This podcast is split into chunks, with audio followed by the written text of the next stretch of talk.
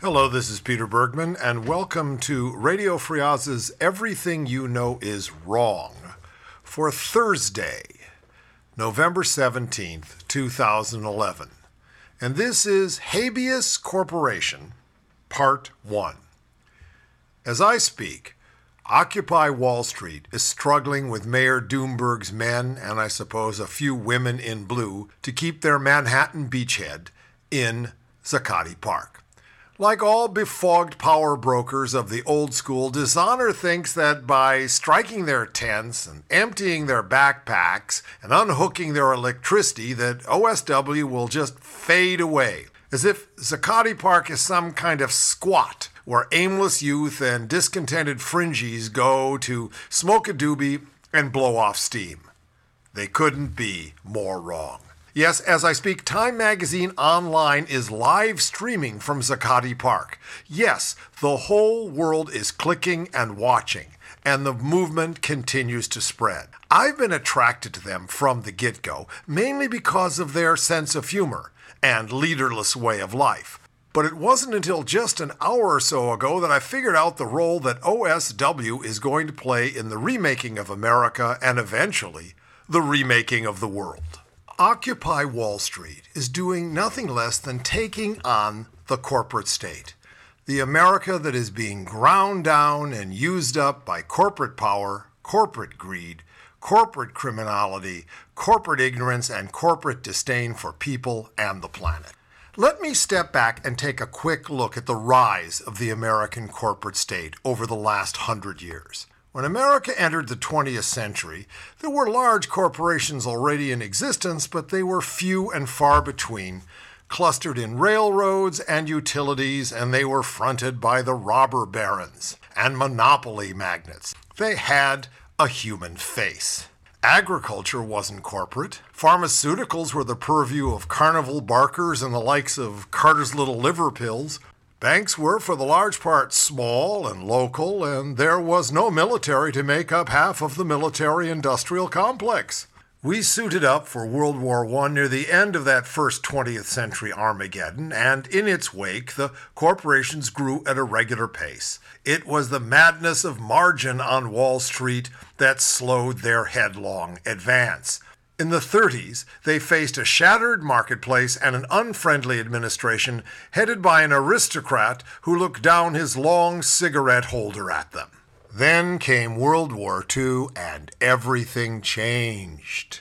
If I were to choose a date for the birth of the American corporate state, I would circle December 7, 1941 on the calendar. The whole country was mobilized on a scale the likes of which the world has never seen. It was said that World War II was won with British brains, Russian blood, and American money. Money, yes.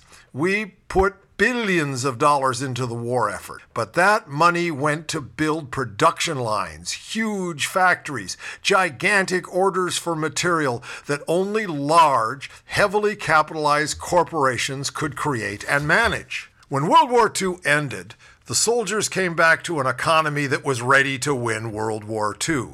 That being done, we turned our massive industrial output to rule the world and satisfy the American consumer in ways he and she couldn't imagine.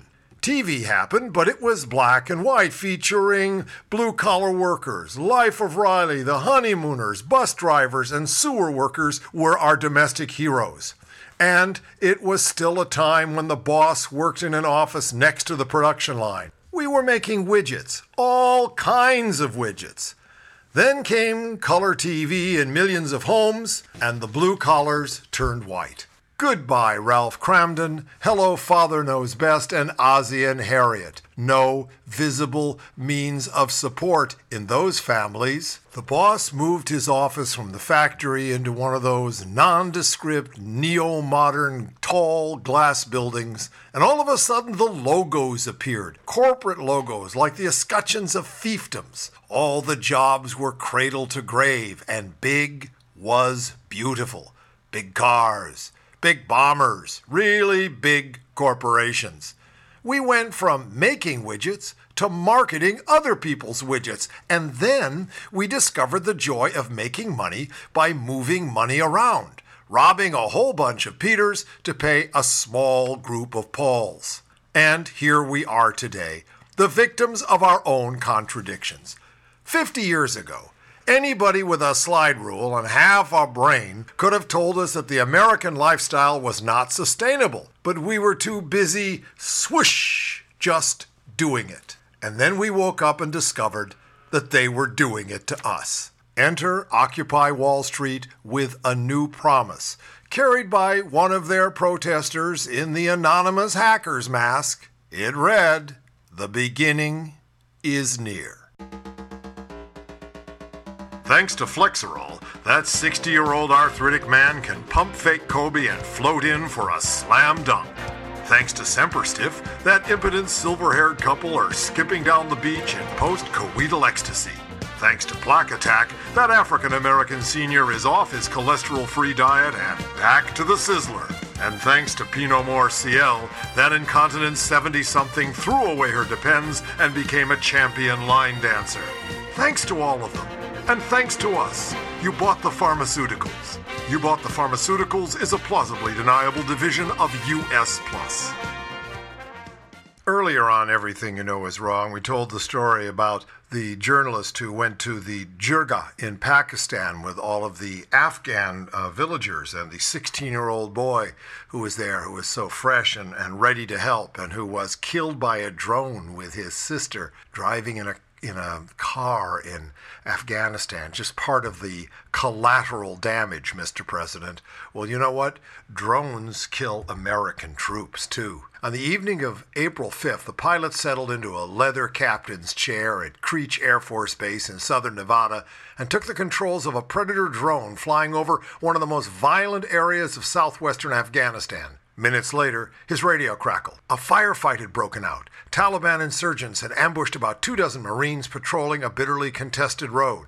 The Air Force captain angled his joystick, and the drone veered toward the fighting taking place half a world away, where it was already morning. He powered up 2 Hellfire missiles under its wings and ordered a crew member responsible for operating the drone's cameras to search for enemy fighters. Didn't take long to find something, 3 figures, fuzzy blobs. Now we're looking at fuzzy blobs on the pilot's small black and white screen, lay in a poppy field a couple of 100 yards from the road. Well, if they're only fuzzy blobs, how could they tell they were lying in a poppy field? Were the poppies smaller fuzzy blobs? Anyway, hey now wait, stand by on these, the pilot cautioned. They could be animals in the field. You know, we don't mind killing insurgents, but we don't want to kill animals. Seconds later, tiny white flashes appeared by the figures, the heat signatures of gunfire. There they are, he said, now sure he was looking at the enemy.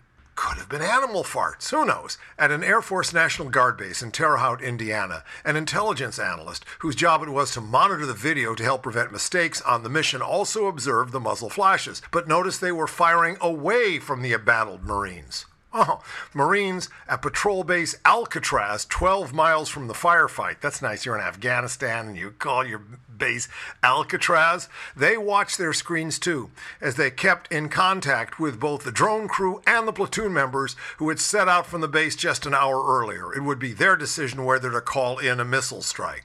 31 seconds after the pilot reported muzzle flashes, the Marines at Alcatraz ordered that the Predator be prepared to strike if the shooters could be confirmed as hostile. At 8:49, 29 minutes after the ambush began, they authorized the pilot to fire. In 2 minutes, 2 Americans were dead. The decision to fire a missile from one of the growing fleet of U.S. unmanned aircraft is the result of the work of ground commanders, pilots, and analysts at far-flung military installations who analyze video and data feeds and communicate by a system of voice and text messages. In addition to the platoon taking fire that morning in Helmand Province's upper Sangin Valley, the mission involved Marine Corps and Air Force personnel at 4 locations. Marines of the 2nd Reconnaissance Battalion at Alcatraz, the drone crew in Nevada, the analyst in Indiana, and a mission intelligence officer at March Air Reserve Base in California. Senior officers say drone technology has vastly improved their ability to tell friend from foe in the confusion of battle. Oh yeah? But the video can also prompt commanders to make decisions before they fully understand what they're seeing. Fighting at a distance, confusion and cowards. In February 2009, a crew operating a drone over Afghanistan misidentified a civilian convoy as an enemy force. They're all Land Rovers, suckers! The Predator pilot and the Army captain who called in the airstrike disregarded warnings from Air Force analysts who had observed children in the convoy. At least 15 people were killed. These are war crimes. End the drones, Mr. President. Adding layers of personnel like the analyst in Indiana to cut down on errors also comes at a price. It may slow down the decision to strike when American lives are at risk. It's a muddle. It's a disaster. The empire is not a dream, it's a nightmare. Bring the boys home, but first bring the drones home. Huh? All you gotta do is use a joystick and here they come. Turn them around, 180, out of the war. And then the boys, 180, turn them around and bring them back home. This podcast may produce side effects including but not limited to explosive diarrhea, migraine headaches, a sudden urge to pee, a lack of interest in the fact that you just peed yourself, the conditions known simply as sausage fingers and or small feet, nausea, uncontrollable rage, a solid disdain for posters with kittens on them, erectile dysfunction followed by erectile overfunctioning, bloating, cottonmouth, triskaidekaphobia, jock itch, and mild jaundice. If you experience any of these symptoms for more than 4 hours, please consult a physician and trust us when we say that we are not legally experienced or obligated to give you this warning. Please read instructions before using or selling this product around small children as it could affect their grade point average. Our lawyers tell us that we are not aware of any evidence supporting the effectiveness of the information used in the integration of any actual marketing campaign in existence. Please do not use in the shower or while sleeping, and remember that shin pads cannot protect any part of the body that they do not cover. This product is for indoor or outdoor use only and is void where prohibited. This podcast is shown here actual size and your mileage may